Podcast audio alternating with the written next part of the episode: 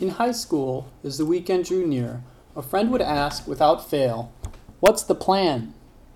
I didn't like the question one bit. I was first of all bothered by the presumption that the friend be included in whatever would take place. And planning undermined the joy of not worrying about planning, of simply gathering with whoever was up for hanging out and seeing what would happen. What's the plan was too controlling a question. I dreaded hearing it, which of course made it worse when it was asked again at the start of the following weekend.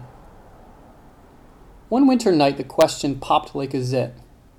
A group of us were in a car driving aimlessly. Squished in the back seat, the friend who needed to know the plan repeatedly asked where we were going and what we were doing. There were no answers, just muffled laughter and adolescent non sequiturs. Fine, said the friend. Just take me to Wendy's and take me home. The request was obliged, and a solemn burger was eaten at Wendy's that night.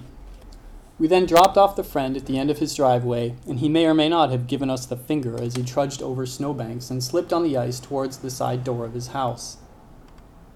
I think of that episode from time to time when I hit the local Wendy's, and I thought of it when I realized that despite what became a lasting aversion to planning, an answer to my own personal what's the plan struck me with unexpected clarity, and it has altered my approach to training.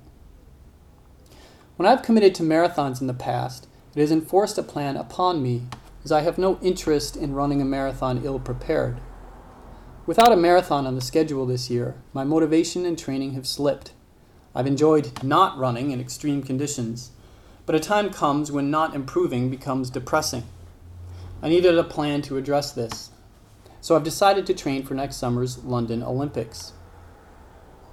I have zero chance of competing in the Olympics, but I would like to be in great shape while watching them from my couch, and I'd like to set new PRs on the way. If I can run consistently from now until then, with workouts, long runs, and occasional races thrown in, I'm confident that I can improve dramatically and enjoy the ride. The baseline is 40 miles a week, but I'd like to average more than that. Unlike the marathon, the Olympics make for a loose endpoint that I shouldn't have to recover from, so I'd like to think my training will continue in earnest after that. A few goals I'd like to accomplish before the end of 2012 include a sub 440 mile, a 123 half marathon, which would automatically qualify me for the New York City Marathon, and a sub 3 hour marathon. Though I'll be running the Fifth Avenue Mile next month, I'm already looking forward to beating whatever time I run next month when I run it again next year. I'm two weeks into the plan, having logged 41 and 51 miles. I've attended a few workouts and have been getting spanked by runners I was beating last year when I was in marathon training. I've taken some chutes since then, and it's time to start climbing the ladders.